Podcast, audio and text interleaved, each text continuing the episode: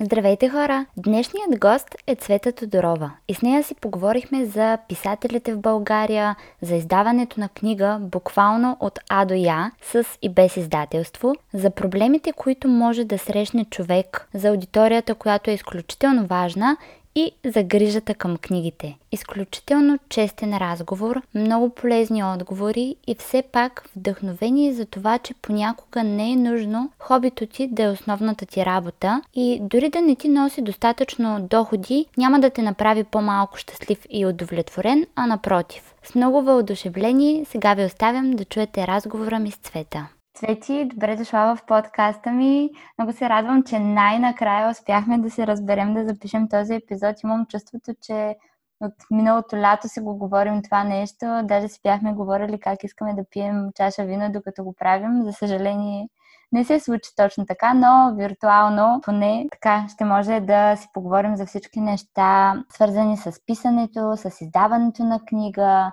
с вдъхновението. Изобщо смятам, че този разговор ще е много приятен. Как се чувстваш? Здравей, Дара! Много благодаря наистина за поканата и абсолютно, даже сега, когато каза, може и преди миналото лято да си говорим за чаша вино, но както се казва, адаптираме се към ситуацията и спазваме дистанция. Това са нали, препоръките, така че онлайн. Чувствам се добре, благодаря. Надявам се нещата съвсем скоро да започнат да приличат колкото е възможно на живота преди. Не знам дали това е възможно всъщност, но се надявам скоро просто хората да са по-усмихнати, по-спокойни спокойни и тази дистанция, която спазвахме, може би около два месеца, да не се запази. Да. Тоест хората просто да сме пак така, да се виждаме, да се прегръщаме, да се здрависваме, да се целуваме, а не да стоим на дистанция и да се притесняваме, ако някой кихне или се изкашля. Да, абсолютно те разбирам и аз много се надявам за това, особено с живата комуникация, тъй като, нали, да, супер е, че изобщо съществуват подобни платформи, в които можем да си комуникираме и онлайн, но няма друго чувство като това да си говориш с някой на живо. Да, съгласна съм. Има, както ти каза, наистина много такива платформи. Надявам се в бъдеще да ги ползваме все по-малко. да, абсолютно. Добре, Цвети, аз в началото на епизода стартирам с няколко факта, мита, предположения, като цяло неща, които хората си мислят за определената тема, която ще дискутираме. В случая тук ще става дума за писателите и ще се радвам така ти да ми споделиш дали тези неща са митове, дали са истина спрямо твоя опит и твоето мнение. Като първото е, че писателите имат нужда от муза, за да пишат. Да, смятам, че ако някой иска да прави каквото и да било, не само да пише, то трябва да има по някакъв начин му за вдъхновение, дали ще е някой друг човек, който да го вдъхновява да пише, да твори, или ще бъде нещо съвсем малко, от което да черпи вдъхновение, някоя прочетена книга, история, емоция, която е изпитал. Като съди по моя приятел, който се занимава с музика, неговото вдъхновение идва от това да чуе някой хубав разговор, да чуе някоя хубава песен и започва да си твори. Така че да, абсолютно съм съгласна, че трябва да имаме вдъхновение и муза. А теб кое те вдъхновява? Мен ме вдъхновява, може би, това, което съм преживяла. А, понякога засилвам, както се казва, емоцията с а, думи, но нещата, за които пиша по един или по друг начин са преживяни от мен. Второто предположение е така, че Писателите и като цяло хората от арт сферата обикновено не водят най-здравословния начин на живот. Повечето пушат, пият. Така ли е наистина? Ти сблъсквала ли се? Такава ли е, такова ли е всъщност твоето обкръжение? Запозната ли си? Не. Моето обкръжение със сигурност не е такова. Сещам се за световен пример, нали, Чарлз Буковски. Сещам се и за български примери, така известни писатели, но нека да не ги коментираме тях. Аз пуших до преди някъде 4 години. Пия чаша вино 2 до 3, най-много до 3. И то наполовина пълна чаша, нали, не е догоре. Но не намирам така спокойствие или вдъхновение или мотивация в а, този начин на живот, дали ще е за да пиша или по принцип да живея така живота си. Но, за съжаление, според мен, доста хора се оповават на тези неща. Алкохол, цигари, даже и по така силни емоции, но да. това със сигурност не е при мен. Да, разбирам. Друго предположение, може би най-вече за България, че писателите са ниско платени, като цяло трудно могат да се прехранват с думите, които са написали. Това даже може да го махнем от предположенията. Както ти каза и за България, нали, защото все пак не можем да говорим за световен мащаб. Да, съгласна съм, особено ако не го правиш само с издателство. За съжаление е така. Това не е факт или мита ми си е напълно истина. Надявам се да се промени това нещо, макар че наистина, когато нямаш зад гърба си издателство, което да ти помага, предполагаме доста по-трудно. И предполагам, че не е само за писателите, ами за други подобни сфери, които изискват изцяло ти да носиш всичко на твоите плещи. Да, аз имам опити с издателство и нали, без, но много зависи от издателството. Да. За дали ще ти помогне или не и начина по който би ти помогнал, така че със сигурност зависи от това. Mm-hmm. Последното предположение е, че за да станеш добър писател, трябва да пишеш всеки ден по цял ден. Според мен това не е така, защото не си представям някой сутрин, обед, вечер да има вдъхновение, мотивация да го прави. Поне аз лично от свой собствен опит, при мен не се случва така. Даже аз най-често пиша, когато не го правя. Баща ми се шегува с мен, че получавам факсове, което до някъде е така, защото най-често пиша, когато спортувам, слушам музика или просто правя странични неща, които нямат нищо общо с писане. Записвам нещата си на телефон или на хартия, ако имам наоколо тефтер и някак си оставям така да престои творбата, за да преценя после дали да я публикувам, защото споделям лични неща, доста бих казала, но има някои, които решавам да запазя само за себе си. А тъй като каза, че споделяш тези, които смяташ, че искаш да споделиш, всички твои творби, които примерно са в а, стихосбирката ти или са споделени онлайн, или все пак запазваш такива, които да ги има само в книгата? О, да, даже за от тук до края на сърцето, две от нещата са написани буквално, мисля, два или три дни преди самата книга да влезе в печатницата. Просто много държах. Чудих се дали да ги запазя, да бъдат примерно за някоя евентуална следваща стихосбирка или да бъдат публикувани само в онлайн пространството, но усетих, че трябва да бъдат там и радвам се, че взех това решение. Супер. Добре, Цвети, ами ще се радвам всъщност сега така накратко да се представиш, да разкажеш с няколко думи откъде си, къде си в момента, с какво се занимаваш, как би се определила. Казвам се Цвета, на 24 години вече. Родом съм от а, град Русе. Завърших средното си образование в а, Велико Търново, а в момента живея, работя и уча в а, София. Работя в магазин и през свободното си време наистина гледам да оползотворявам с четене. В момента чета по-така лека, романтична литература, защото реалността около нас е достатъчно напрегната, трудна и ужасна даже бих казала и затова предпочитам да чета нещо по-леко. Определено и аз се старая книгите, които в момента чета да, нали, да, да бъдат по някакъв начин интригуващи и дълбоки, но все пак да не прекрачвам тази граница, която може всъщност да ме натовари, отколкото по някакъв начин да разпусна с нея. Само трябва да включим телевизора и деня така се оправя, като чуем позитивните новини всеки ден от нашето, да, Друга тема да. това. За съжаление, тук в Руси имаме телевизор, но в София точно преди тази причина нямаме и не мислим да си взимаме, просто защото наистина смятам, че достатъчно много че неща се пишат навсякъде, че да пускаме и телевизора и да слушаме и там още такива. Абсолютно съм съгласна. Да. Цвети, ще ми е много интересно да ми споделиш, тъй като в основата на нашия разговор ще бъде именно писането. Ти ли избра да се занимаваш с писане или то те намери? Кога за първи път се появи тази твоя страст към думите? Имам спомени всъщност, а, когато бях а, така по-малка, лятото, когато ни пускаха в лятна вакансия от училище, ни даваха един така много хубав списък от около 30 на книги, които да прочетем за 2-3 месеца.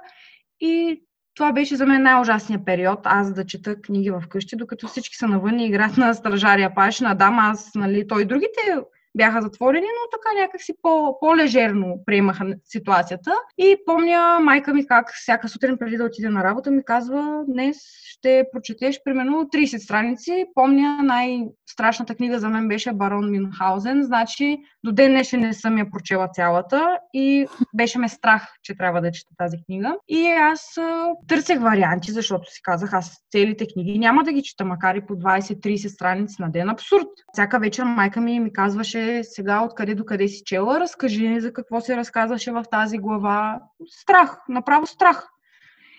И решавах да пиша в интернет а, имената на самите книги просто да намирам хубави резюмета, да прочитам резюметата и примерно някой път казах на мама, мамо, тази книга Еди си, коя ми беше толкова интересна, че днеска даже цялата я прочетох, искаш да ти разкажа накратко за какво се разказва тя.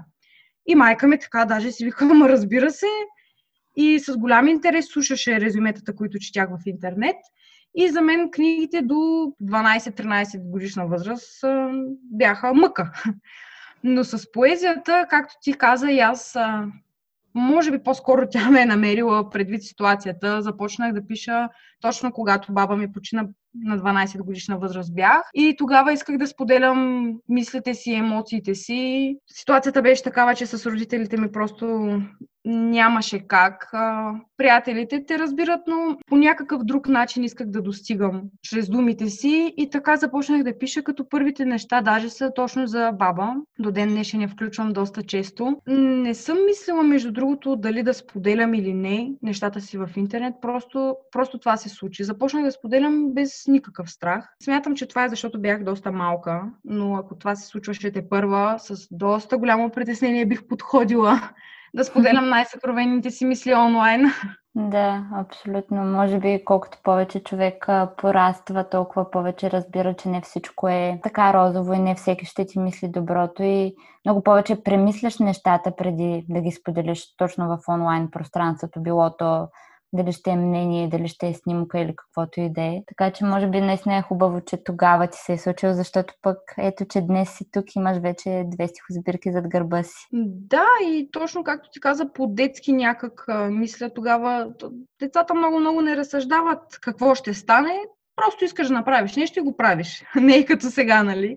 Така че да. да. Абсолютно. Добре, много ми е интересно при поезията специално, редактира ли се? Защото нали всички знаем, че книгите, които са тип романи, си имат редактор, коректор, не знам все още какво, но при поезията, имайки предвид, че е толкова кратка, там минава ли за някаква редакция? Поезията е кратка, моята още повече. а, много се чудех за втората ми стихосбирка дали да използвам редактор и коректор, но имам щастието Даниел Пенев, който миналата година излезе дебютната книга Хората, които променят България, да се съгласи да ми направи както редакция, така и коректура, но да бъда честна, ако не беше той, може би нямаше да има коректор и редактор стихосбирката, защото моята поезия е с толкова малко думи, че ако се махне една или се добави друга, то самият смисъл би се променил. Mm-hmm. Дани някак успя да направи редакцията така, че нещата да излежат по-добре, без да знам какво е пипнал. И то под редакция от 60 на текста, може би само няколко имат, но наистина много съм доволна от крайния вариант и да.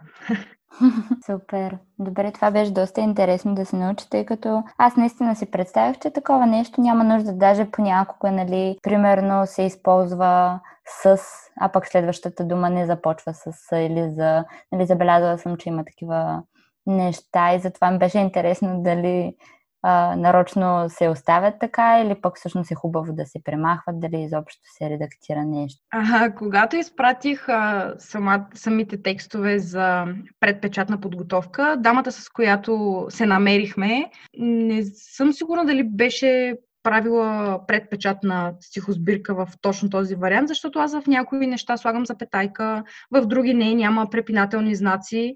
И тя ми беше изпратила готовите файлове и отдолу в имейла беше написала а само да ти кажа, че според мен книгата трябва да мине редактор, но за да не те затруднявам повече, реших и аз да добавя препинателни знаци, точки, главни букви.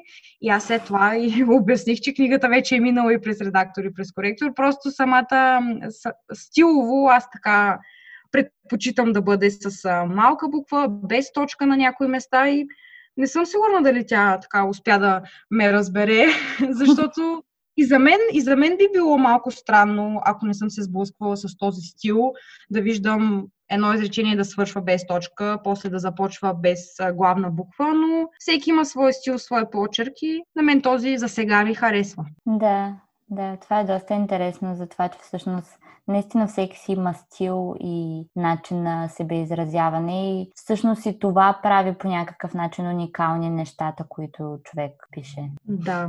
Ние вече го коментирахме малко по-рано, но ще ми е интересно да вникнем една идея по-надълбоко за това какви са ти наблюденията за това, човек да се изкарва прехраната с писане. Смяташ ли, че все пак е възможно подобно нещо в България? Защото, нали, аз поне ако се опитам да си го представя, предполагам, че ако станеш известен писател в България, то нали, ти ще си изкарваш пари и от книгите, но и примерно от някакви представяния, от а, някакви турнета, примерно, или пък а, покани в различни интервюта, дори не знам дали се заплащат, но смяташ ли, че може все пак човек наистина да стане по някакъв начин успешен, да успее да живее нормален живот с писането си? да преживява някак. Даже и да преживява, не знам, защото за турнета, доколкото знам в България, аз съм имала представяне в, представяне в Пловдив и в София, но те не се заплащат, просто самите заведения или клубове канят самия автор, ако е без издателство, или чрез издателството автора да представи mm-hmm. своята книга, но тези неща не се заплащат, както и интервюта в телевизията, поне аз тези, които съм имала в телевизия и радиа, не са били а, заплатени. Не смятам, че човек би могъл да се издържа дори и да успява минимално да има разходи, то пак да не успее. Смятам, че може да бъде като страничен доход и то, ако се самоиздава, защото, да ти кажа честно, някак ако човек е с издателство, аз смятах си преди, че ще си взема едни 70-80% от коричната цена, без никакъв проблем. За съжаление се оказа, че то не е само в България и в световен мащаб, нали, не коментираме Титани като Стивън Кинг и Джеки Роулинг, защото там няма как да знаем но да. 15% е максимума, като по принцип 10% е най-разпространеното в България и 15% от коричната цена смятам, че е доста малко. Отделно тези суми не се заплащат всеки месец, всяка седмица, а се заплащат предвид договора, който сключиш с издателството на 6 месеца, на една година. И това е сума, която примерно знаеш, че ще дойде или няма да дойде след 6 месеца, една година, защото книгата, ако не е успешна, ти няма и какъв процент да вземеш, дори този минимален от 15 или 10. Така че, когато се самоиздаваш е малко по-различно, но инвестицията, която първо трябва да направиш за, ако желаеш вътре да има иллюстрации или корицата ти да е направена лично за теб, да не са купени изображения или нещо, което сам си направил, също да платиш за самата книга, да се отпечата на печатницата, за редактор или коректор да платиш, ако е особено роман. Там работата е много по-голяма, отколкото при поезия, ако има някаква работа. А, предпечатна подготовка също трябва да се плати. Дали изпускам нещо. Реклама, ако би искал, което според мен без реклама продукта не би достигнал до кой знае колко много хора, дори да имаш аудитория, все пак би искал да достигнеш до още повече. Така че разходите първоначалните са доста големи и след това, ако живот и здраве книгата се приема добре, аудиторията я харесва, тогава би бил имал някакъв страничен доход, но да се издържаш, аз поне не смятам, че да, е възможно. Да. Всъщност, откъде може човек да научи, примерно, какви са цените за тези неща? И като цяло, може би сега ще ми е интересно да споделиш какъв беше процесът при теб, когато сега издаде втората си стихосбирка от А до Я, буквално от момента, в който видя кои ще са примерно творбите, които искаш да бъдат в книгата, до момента на пускане в продажба. Нещата при мен, първо да отговоря на този въпрос, къде човек би бил могъл да види за цените. Имаш предвид цените за проценти или... А, примерно колко струва една корица да си направиш, колко струва да. един коректор и един редактор. Такъв тип да. неща. Нали, да речем, аз ако сега реша да напиша една книга, кой да потърся, за да ми каже това е цената за това, това е цената за това и така. Аз смятам, че тази информация би била коректна от човек, примерно, който знаеш, че го е правил не към издателство, защото смятам, че нещата биха били малко различни от двете страни, но аз реших да действам. В смисъл не исках да се влияя от странични фактори, да чакам подходящо време, перфектния момент, защото всички знаем, че такива неща няма. В смисъл, може би преди два месеца просто говорих с моят приятел и му казах, искам книгата вече да излиза. Просто няма, няма какво да, да чакам. Чудех се много за корицата, каква да бъде. Исках да бъде нещо различно, нещо, което ако аз видя в книжарница, да ми хване окото, да се интересувам какво е това, книга ли е, поезия ли е, роман ли е, въпреки че тя моята книжка е тъничка, нали? доста кратък роман би било това, но исках да прави впечатление и се свързах с едно момиче, което се занимава с това графичен дизайнер и Кристина се казва. И доста си паснахме, изключително бързо работи и ми хареса, че не ми изпрати готовата корица и да ми каже харесва ли ти, направи ми иллюстрацията, след това обсъдихме самият шрифт, а, след това обсъдихме цветовете, като имах от всичко по няколко варианта да избирам. И когато корицата беше готова, понеже подредбата на текстовете също е било важно и реших, че все пак ще трябва да ги подредя. Започнах да ги подреждам, което не ми отне много време, може би 3-4 часа. След това изпратих файловете на моят приятел Дани, за да ги редактира, да ги види, да си каже той мнението. След като тези неща бяха готови, започнах да търся човек, който би ми помогнал да а, направим предпечатната подготовка. То направим, направим, той да се направи. Намерих една група от, всъщност не я намерих, моят приятел Даниел ми я сподели за фриленсъри, която е във Фейсбук и бих казала, че е изключително полезна. Там се свързах с Стефания, като предпечатната подготовка на моите стихове, тъй като са доста кратки отне може би около ден, ден и половина най-много. Вече когато самите файлове са готови с а, самата корица, с текстовете, намерих печатница, която за абсолютно всичко гледах да търся информация, да имам мнения, коментари, защото все пак това е труд, който искаш да видиш накрая, даже по-хубав, отколкото си го представял, както се случи при мен с книгата. Така че намерих печатница, Алианс Принт се казва, и там отне мисля, беше Велик ден и малко така имаше почивни дни, но за а, 14 работни дни, две седмици, книгата вече беше факт. Супер, колко бройки издаде? Реших да не се изхвърлям с много голям тираж, но 1100 книги реших mm-hmm. да бъдат. Да, разбирам. Тъй като каза и това, че все пак смяташ, че това е супер за допълнителен доход, но не и такъв, с който да можеш да живееш нормално, ми е интересно да споделиш. Все още учиш, но мислила ли си си с какво искаш да се занимаваш, освен с писане? Коя сфера ти е така изключително любопитна и приятна и би искала да си част от нея? Харесвам маркетинг, харесвам много социалните мрежи. А, мисля, че са канали, чрез които можеш да и да четеш, да се информираш, но също така и да продаваш продукти. Доста хора са ме питали защо не се занимавам с писане, защо това не е работата ми. Ами аз, нали, по-рано, както си говорихме с тебе, въпреки че аз не искам толкова много, защото за мен това да бъде хоби, всъщност ме кара да го обичам толкова много и ако се превърне в работа, нещата се променят. Все пак, да.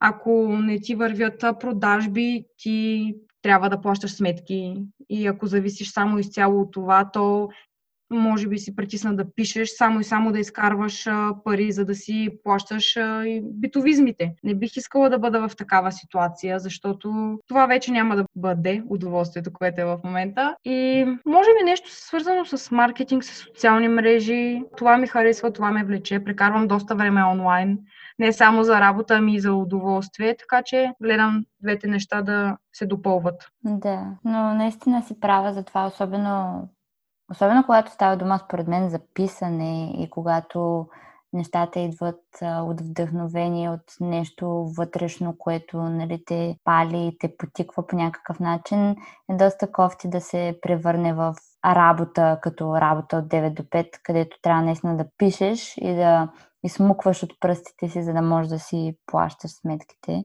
Така че абсолютно те разбирам. Да разчупи малко разговора с два въпроса, които получихме в Инстаграм и смятам, че много добре се свързват с нещата, които дискутирахме до момента. Като един е какво не си очаквала, че ще ти се наложи да правиш в процеса на издаване? Не смятах, че нещата с първата книга, която е Пиша за да забравя, четеш да, за да си спомнеш, ще се обърнат по този начин. За съжаление, имахме доста разногласия с хората, с които работех по нея и в момента дори се наложи нещата да се прехвърлят към съда, за да се изясним най-накрая, тъй като двете страни не успяхме да достигнем до някакъв компромис а и не само. Това, това е нещо, което, с което се сблъсках. Работата с издателство, което от една страна е хубаво, защото така нямаш риск. Даваш една чернова, издателството примерно я одобрява, Оттам нататък разходите са си техни, ти само си вземаш нали, парите за труда, който си написал. С какво друго се сблъсках? Ами, може би при поезията нещата не стоят така, както примерно при романите, защото съм чувала истории на хора, които изпращат а, своите ръкописи и след това издателството казва, ще се съгласим да издадем твоята чернова, но ако променим еди си как сюжета, края еди си какъв и са притиснати по този начин или да променят а, нещата, които са написали, или да търсят други варианти. Не се сещам за нещо толкова лошо или кофти, като махнем на страна първата книга. При втората изненадващо нещата станаха много бързо, дори бих казала лесно, защото се свързват отделни хора, разбирах се с тях наистина прекрасно и работата си вървеше плавно. Това е важното, пък и дори когато се сблъскаш с нещо, което не си очаквал и така е било по-изненадващо, идват някакви уроци и повече не ги повтаряш, може би. О, да, да, да, със сигурност от тук нататък аз по принцип не обичам да казвам никога повече няма или нещо такова с никога, защото никога не знаеш. Истината е, че не знаеш какво ще се случи след известно време, няколко години, дори и месеци. Може нещо, което си казал, че няма да го направиш или да стане, напротив, то да стане, да се случи. Mm-hmm. Обаче искам да ти кажа, че може би никога повече не бих работила с издателство. А, видях какво е да го правиш сам. Не, не боли, не, не е страшно. Ако има и към кого да се обърнеш. Доста хора ми пишат, за да ме попитат какви са процесите и гледам да отделям време на всички, за да им кажа, защото аз нямаше, всъщност не исках да питам никого и то това ми беше на мен, може би, проблема. Нямаше някой, който да попитам, имаш ли опит с еди си кое издателство, защото нали, ме поканиха да издавам с тях, тъй като аз съм първи автор, нямаше някой преди мен, но най-хубаво е да попиташ, не е странно, напротив, по-лошо е нещата, които биха се случили по-натам, както примерно се случиха с мен. Така че по-добре е да попиташ, да искаш да търсиш информация. Интернет е свободно място, където всеки с един клик може да намери информация за абсолютно всичко. Или да пише на човек, който харесва, който го вдъхновява и предполагам, че ще получи отговор. Да, разбира се. Мисля, че всеки би искал по някакъв начин да помогне и това го има, че доста хора си мислят, че ако пишат на някой, на който се възхищават, който има малко повече авторитет, било то като популярност или нещо подобно и си мислят, че и да им пишат няма да получат отговор, но всъщност тези хора съм забелязала, че са абсолютно отворени към това да помагат. Особено когато някой искрено се интересува и задава някакъв адекватен въпрос, нали, който не просто може да се намери в Google, а нещо наистина, което ще е полезно и ценно и са абсолютно окей okay да споделят за това. Аз съм говорила с мои познати точно на тази тема, нали, когато някой човек, който не познава, ще пише здравей, би ли ми дал малко повече информация, примерно за самоиздаване на поезия, същия жанр, в който се занимаваш и ти. И отговор е защо да давам отговор. защо този човек да ми вземе хляба. И аз си мисля, примерно, ако аз кажа на теб как да издаваш, както сега казвам, и да те питам честно, ти не знаеш ли за процентите, примерно, които авторите вземат за своята книга от издателство на 10-15%. Предполагаш ли, че процент е такъв? Не, нали? Ами не. Знаех, че има, нали, че доста от процента заминават за други неща, но не знаех, че е чак толкова нисък. Да, и това е нещо, което и аз не знаех до преди две години. И се чудя, защо не го знаех. Това не е тайна. Смисъл, нали, да, естествено, ако имаш договор с някое издателство или няколко издателства, то не, няма как да кажеш съседи си кое издателство ми е толкова, но те процентите си се знаят. Това е до 15. Да. И да се върна на това, би ми взел хляба. В смисъл, как така ще ти вземе хляба? Ако някой издаде книга, дали ще пита теб или ти няма да му отговориш и после ще си набави тази информация по някакъв друг начин, то не може да ти вземе това, което ти правиш. Примерно, аз не мога да взема таланта на Стивън Кинг. Е, ако можех, примерно, нали, така че аз не бих казала, а и някой да ти вземе в кавички хляба. В смисъл, ти не можеш да спреш някой да издава, ако той иска да го направи, дали ти няма да му кажеш.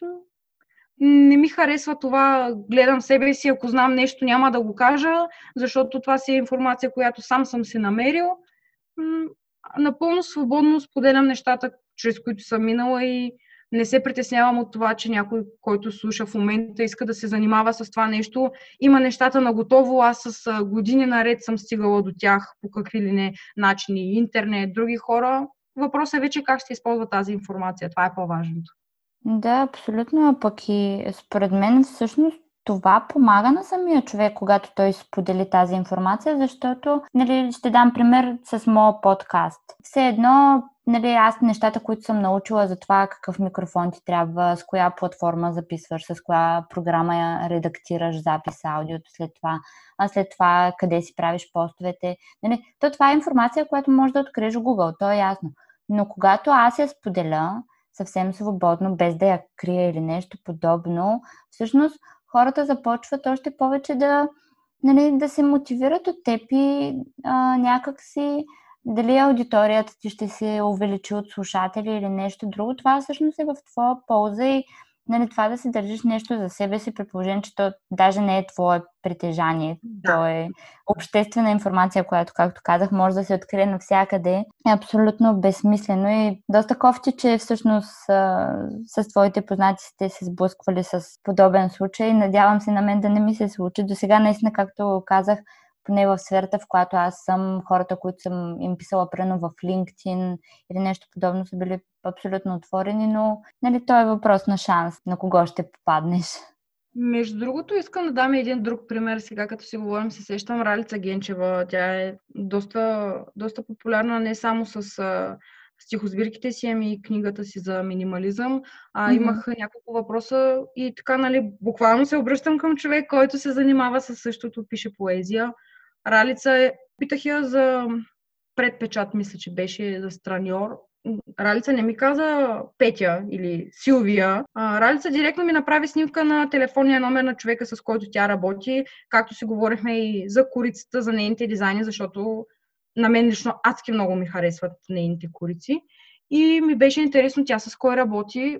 Ралица директно ми даде момичето, с което тя се занимава, но вече нали, има и една друга крайност, която не, не бих искала лично аз да взема всичко на някой друг по този начин. Информация, да, но да искам корицата да е както нали, нейната, то това вече не е моя почерк. Аз копирам нея. Затова да. ми беше интересно. Не съм, не съм използвала дамата, с която тя работи за графично оформление и дизайн, както и страньора. Просто ми беше интересно. Говорихме нали, за цени и така нататък, но това вече също е доста опасно да попиваш информация толкова много, че ти вече съвсем осъзнато да копираш този човек и неговия стил. Това вече не е добре. Някой може да има друго мнение, но за мен, за мен не е добре.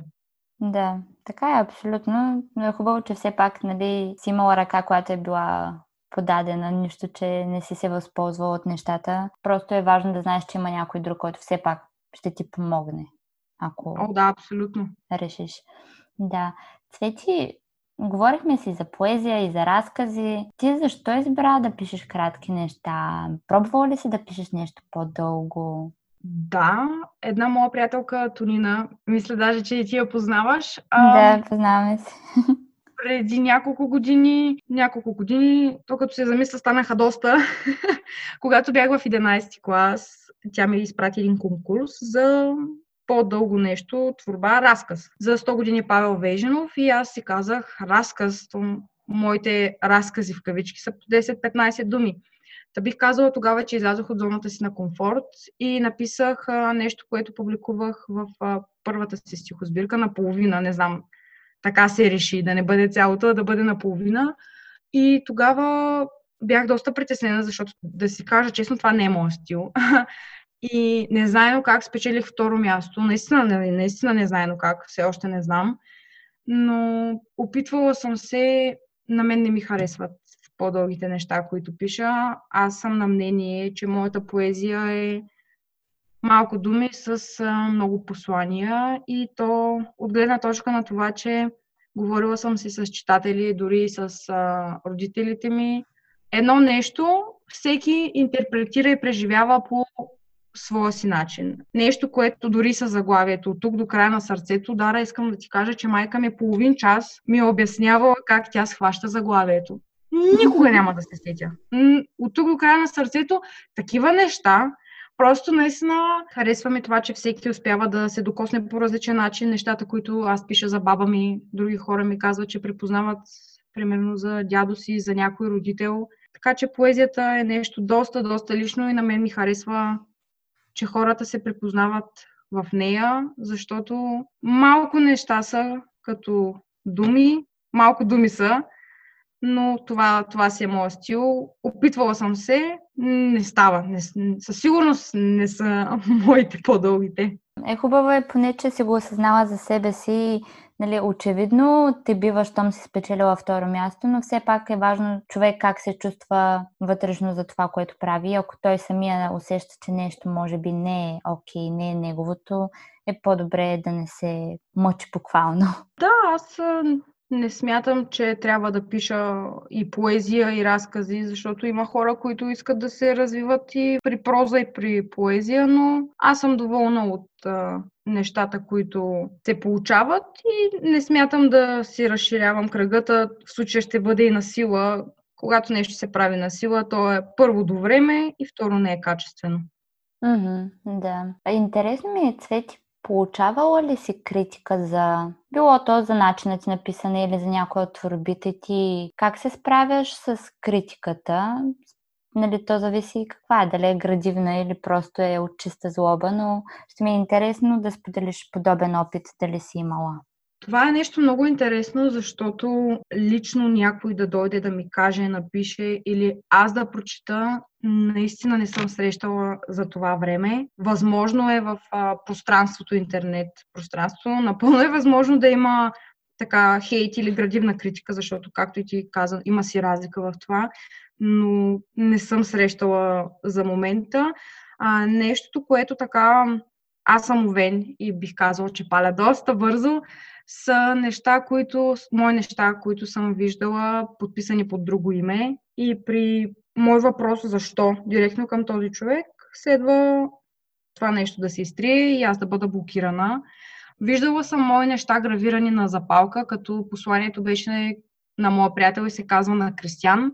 То беше заменено, ще те изложа на Петър или на Георги, смисъл нали, на Георги, това нещо, което аз съм написала, просто с разменено име да се да. продава с търговска цел. Наистина полудях. Другото нещо, което ме изкара така от кожата ми, да кажем, е моя послание на първия стих, с който започва първата стихосбирка, докато спиш спокойно и дълбоко. Не, не ги знам наизуст някои неща, мое съжалявам. А беше така на едни завивки един комплект на две възглавници и на а, завивка. Беше си написано отново с търговска цел. Тези неща не ми харесват. То не е точно свързано нали, с критика към мен, да. но е което съм срещала и не е коректно за мен, не е човешко и най-малкото е обидно, защото няма никакъв проблем да си го направиш. Аз нали, няма да кажа на някое момиче, което иска да направи запалка за Георги с мое послание дай ми пари, но един въпрос може ли, защото все пак ползваш нещо мое и го променяш по някакъв начин, за да е окей okay за теб, разбира се, няма проблем. Но така да се, по този начин да се процедира, не е добре. Да, да. Всъщност ти обърна разговора към една доста интересна тема, за която съвсем искрено аз не се бях сетила, именно авторските права. Няма ли някакъв вид закони за това? Особено както ти примерно споделяш своите творби онлайн, да, ти примерно можеш да им сложиш нали, някакво печатче, но то може примерно да се изреже или нещо подобно. Точно така, правила съм го, реже се.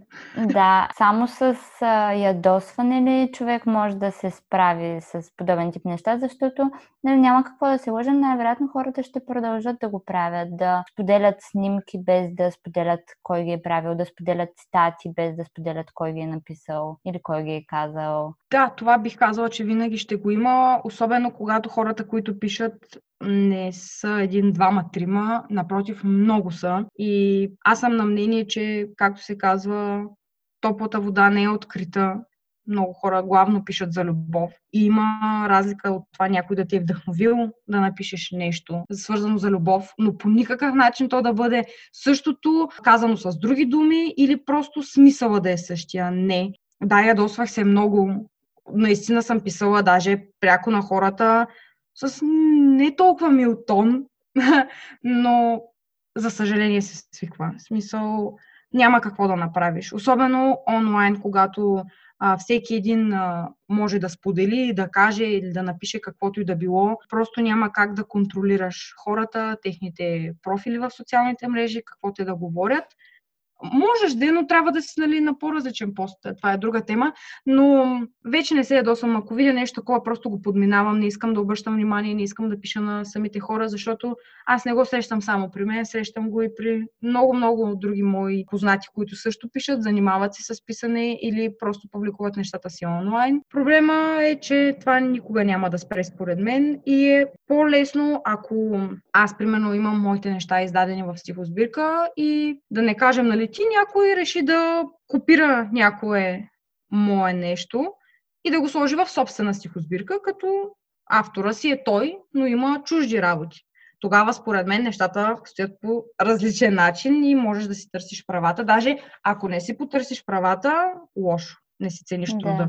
Аз много държа хората, без значение дали правиш музика, ето както ти правиш подкаст, аз пиша, каквото и да правиш, свързано с това да, те, да ти харесва, да те вдъхновява, ти трябва да го цениш и не само да го обичаш и понякога, за съжаление, трябва и да го пазиш. Интересно ми е, Цвети, да споделиш какъв съвет би дала на някой, който иска да се занимава с писане, би искал да издаде книга. Кои са така, примерно, основните три неща, които е много важно един начинаещ писател да знае? Ти каза, че имаш и познати, нали, с които и те пишат, и те споделят в социалните мрежи за своите творби. Какви неща си комуникирате помежду си? Какви съвети си давате? Има много голяма разлика наистина дали би решил човека да издава сам, без издателство зад гърба си или с а, такова зад гърба си. Мога да кажа, примерно и с издателство, мога да кажа и, примерно, човек сам, когато издава, ако искаш.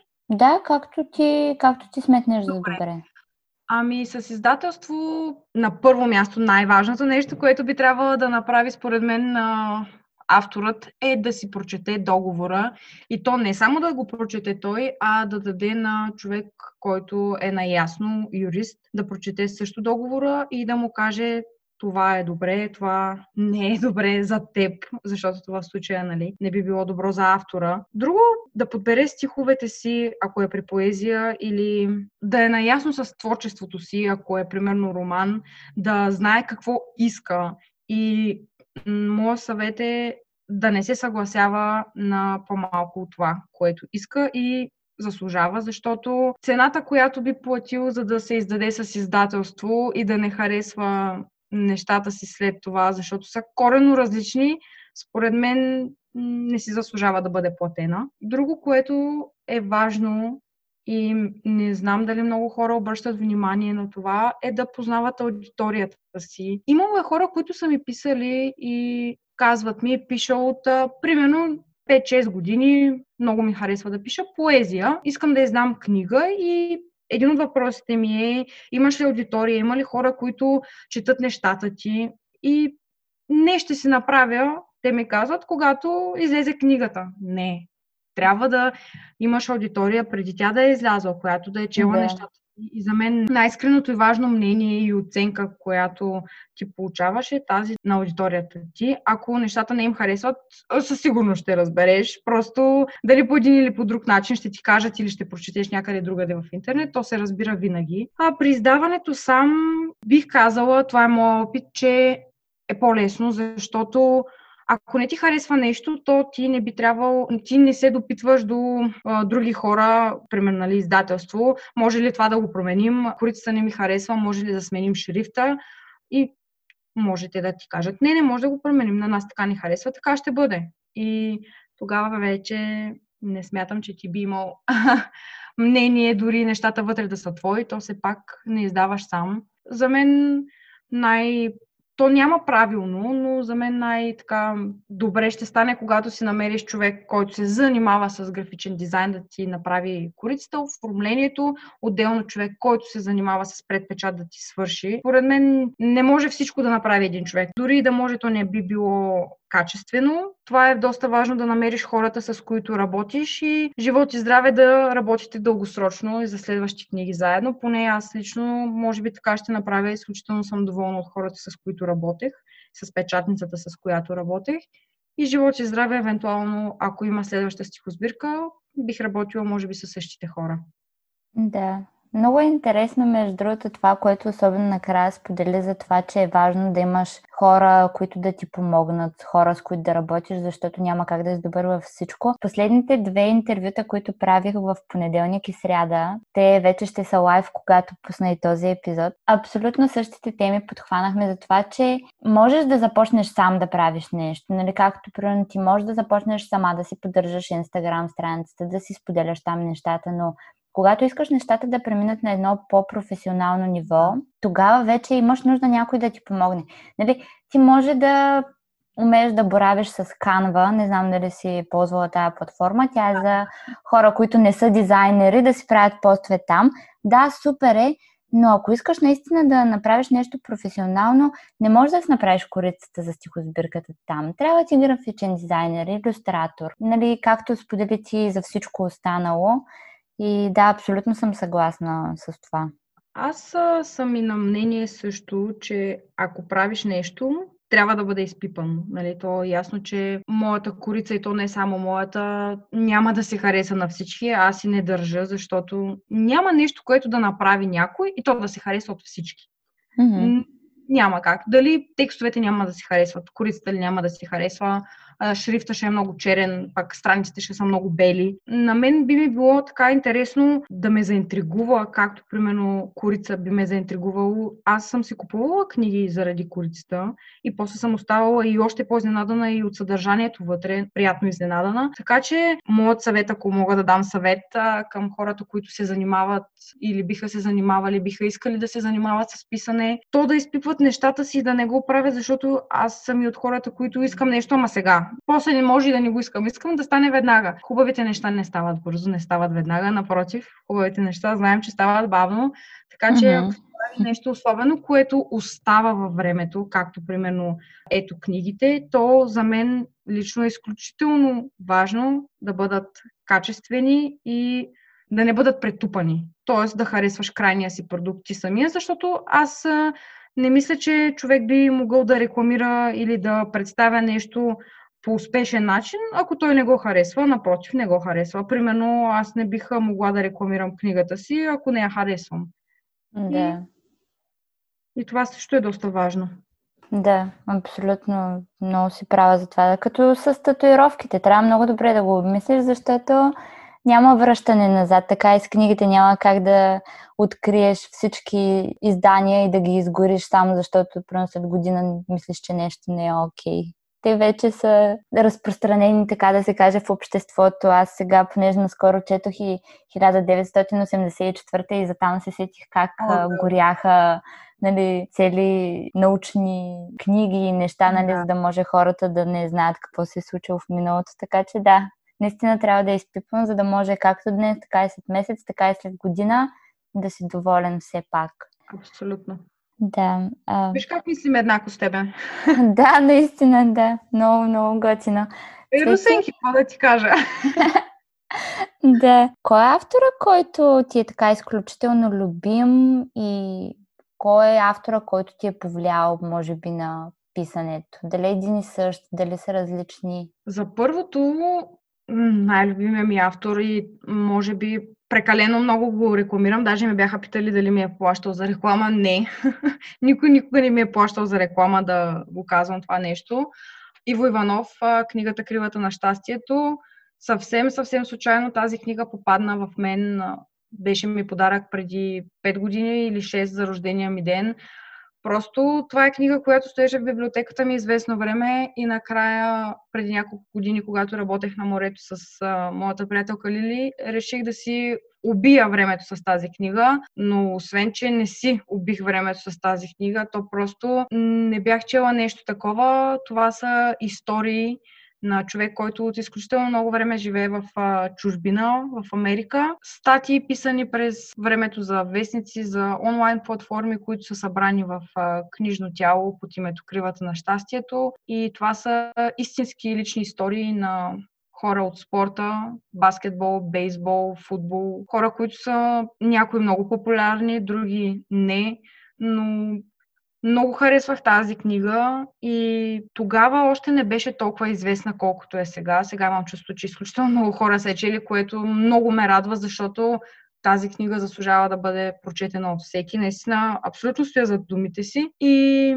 преди две години, мисля, лятото имах огромната чест да се запозная с Иво Иванов, тъй като той всяко лято си идва в България за месец-два, доколкото знам, мисля за толкова. И с моят приятел Кристиан отидохме на среща с него и аз се бях подготвила някои въпроси, които да го попитам, защото баща ми чете много книги но ако му кажа, тате, трябва да прочетеш тая книга, няма да я прочете. Ако му кажа, тате, много е хубава тая книга, трябва да я прочетеш, няма да я погледне даже. Това беше с кривата на щастието, разбира се, но половин година прочетелия, прочетелия, накрая я хвана само за да я прочете да ми каже, че е прочел. Просто прочете я за по-малко време, отколкото аз, защото все пак това са различни истории. Човек ги преживява. Не е книга, която четеш, за да се отпуснеш, а напротив, доста от историите даже ме разплакаха. Абсолютно всички ме развълнуваха.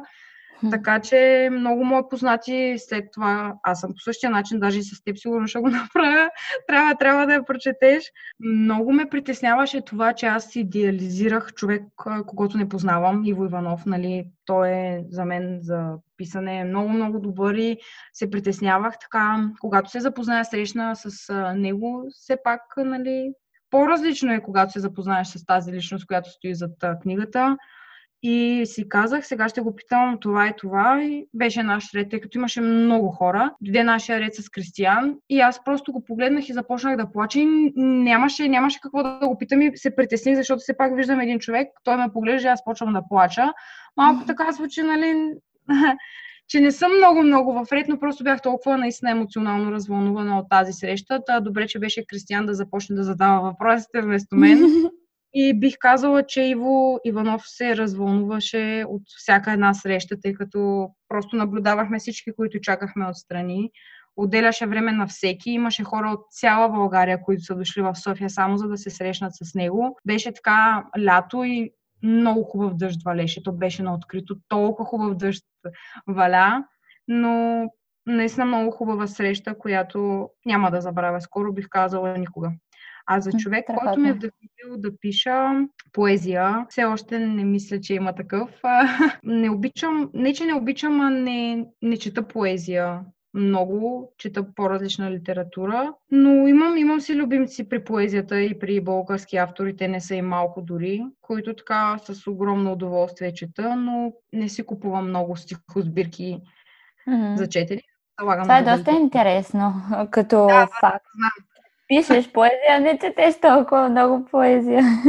Да, знам. Доста хора така са ми го казвали, че е малко странно, но нали, всеки, всеки човек, който пише, се е леко странен, така че това да ми е оправданието.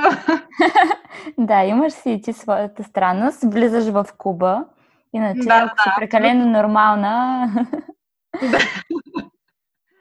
Добре, това означава ли, че всъщност Кривата на щастието е книгата, която така ти е най-най-любима? Да, и ако мога да направя едно отклонение за да разкажа нещо, което в принцип ако доста ще го слуша, разбира се, но Кристиан така не обича много да се разказват лични истории, обаче сега говорим и за Кривата. Бях споделяла, имам блог всъщност имах блог в Тъмбър, а, в който споделям, че Кривата на щастието е любимата ми книга и тогава, както казах, не беше много известна и ако срещна човек от мъжки пол, който да е чел, не който да е чел, който само да е чувал за нея, не да е чел, аз ще се омъжа за него. И когато се запознах с Кристиан преди около мисля 4 години. Не следя много-много от колко месеци и време сме заедно. Ще се омъжа за него и Кристиан ми каза, любимата ми книга, сигурно не си е чувал, много хора не се е чували, тя е Кривата на щастието. И аз му казвам, стой, веднага варя скриншот на снимката от блога и много така се притесних, защото странно е човек, който познаш от половин час да ти напише нали, това нещо, че ще се омъжиш за него, но напротив той го прие даже с усмивка. И това го споделихме, тъй като той беше писал на Иво Иванов преди да се запознае с мене, да му сподели колко е докоснат от а, неговото творчество, както и аз бях писала подобни неща на Иво. И дори когато Иво ни подписваше книгата, беше написал, че е бъдещия кръстник не знам доколко се е шегувал, обаче го има вече и аз не го смятам за шега. Така че, ако някой ден такова нещо се случи, то ще му покажа книгата, на която е подписал. да. Сигурно ще му бият после за тази история, но нищо, все пак вече съм я разказала. Между другото е изключително вълнуващо и като по филмите и е много хубаво, че... Абе има си причина за всичко така а, да, да го кажем. До ден, до ден днешен пазя това и отделно толкова много случайности, които не са случайни. Едно от които е, че Кристиан има рожден ден на 28 август, когато всъщност и майка ми. Разбира се, на различни дати, на различни години. На 28 август? Да, на 28 август. Моята майка е на 28 август. Ето, ето. Тебе, както се познаваме, Просто не вярвам аз в случайностите, ако трябва да бъда честна. За мен те не са случайни. Да, случайни не случайности. Да. Не случайни случайности. Не знам. да. Добре, коя е книгата, която пък те накара да заобичаш четенето? Ти каза, нали, като малко, че не си обичала толкова много, че си чела резюмета, но кога дойде момента, в който си започнала да четеш от кора до кора книгите? Кое заглавие те накара да промениш а, това нещо? Аз сега не съм много сигурна, че трябваше да го казвам това за резюметата, за да не давам този пример, защото със сигурност не е примера, който бих искала да дам.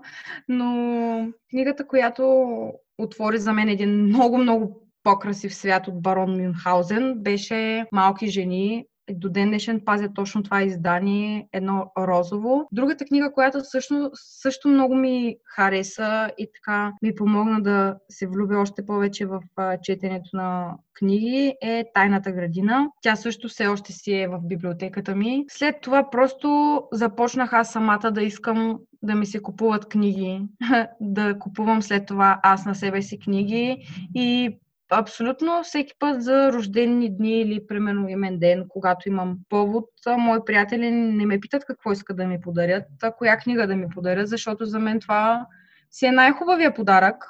Хубава mm-hmm. литература, хубава книга. И бих казала, че ако отделям пари за харчене, то те отиват за книги. Винаги. И Даже вече нямам много къде да ги слагам в София и трябва да търся варианти, защото ми казаха скоро или книгите, или аз. Така че трябва да им намеря място на книгите.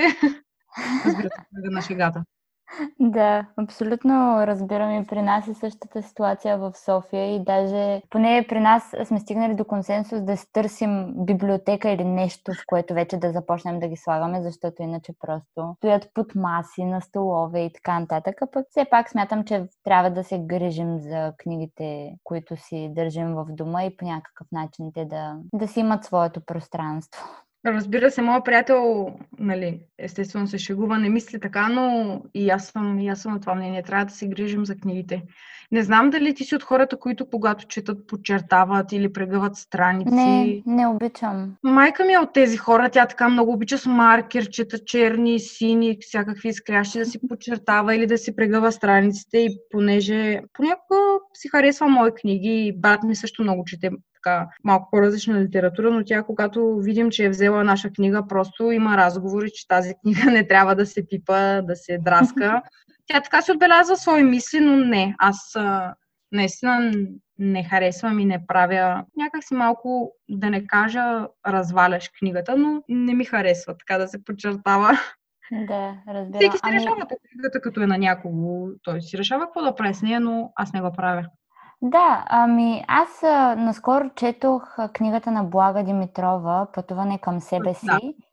и я открих в библиотеката на баба. Примерно да е второ или трето издание от 1980-та. Нещо е такова, не съм много не си спомням точно коя година беше. И тя е минала през баба ми, през нейната дъщеря, майка ми, когато аз съм била бебе, я е чела, баба я е дала. Нали, аз съвсем наскоро я открих. И вътре всъщност имаше на места подчертавания и такъв тип работи. И ми беше интересно хората преди мен, кое им е направило впечатление, кое са решили, че искат и е толкова важно да бъде нали, отделено и подчертано по някакъв начин. Така че нали, аз лично не го правя, по-скоро с телефона се снимам разни неща, защото не ми харесва да драскам по книгата, но също време ми е изключително интересно да попадам на такива, които преди мен някой други е чел и е отбелязал нещо в тях. Да, защото наистина, колкото и така нали, някой да каже, че е преувеличено, от нещата, които човек би подчертал в една хубава книга, може да си извадиш извод и за този човек, всъщност, което точно да. му е направо впечатление, както и самата ти каза. Да, абсолютно, наистина което е много интересно, защото, примерно, да речем, баба ми, ако е чела, като е била на 30 и тогава се е подчертавала и си казваш, аха, тя тогава е била за седи си какво мислене, примерно, опитваш се да разгадаеш, нали, да анализираш защо точно. Много е такова вълнуващо по някакъв начин. Да, съгласна съм и аз, но както и ти каза, вече сме така доста технологичен свят живеем, затова ако ни хареса нещо, вземаме телефона, снимаме го, mm-hmm, качваме го в Инстаграм. да, в Цвети много ми е приятно, че този разговор, който провеждаме, наистина нямам изключително никакво търпение да се видим и на живо и да да го продължим и още за по-дълбоки неща да си говорим. Но мисля така да завърша днешния такъв с едно последно питане към теб. И то е как ще довършиш изречението Аз съм Цвета Тодорова и? Аз съм Цвета Тодорова и понякога обичам да изразявам себе си с думи. Супер! Благодаря ти много, че участва в подкаста. Беше наистина огромно, огромно удоволствие. Изключително приятна направи съботата ми с това, което днес си говорихме. Аз наистина също много ти благодаря и доста така се позабавихме и то не, и ние и ситуацията около нас така не позволяваше да се видим и наживо да проведем този разговор, но аз също ти благодаря за много-много хубавите въпроси, за отношението, вниманието и за това, което правиш. Не спирай да го правиш, да твориш, да намираш все така хубави, вдъхновяващи гости, които да споделят своя опит и много се радвам, че бях един от тях. Супер. И аз много-много се радвам и много ти благодаря отново. Хубав ден ти пожелавам и знам, че е доскоро. Да.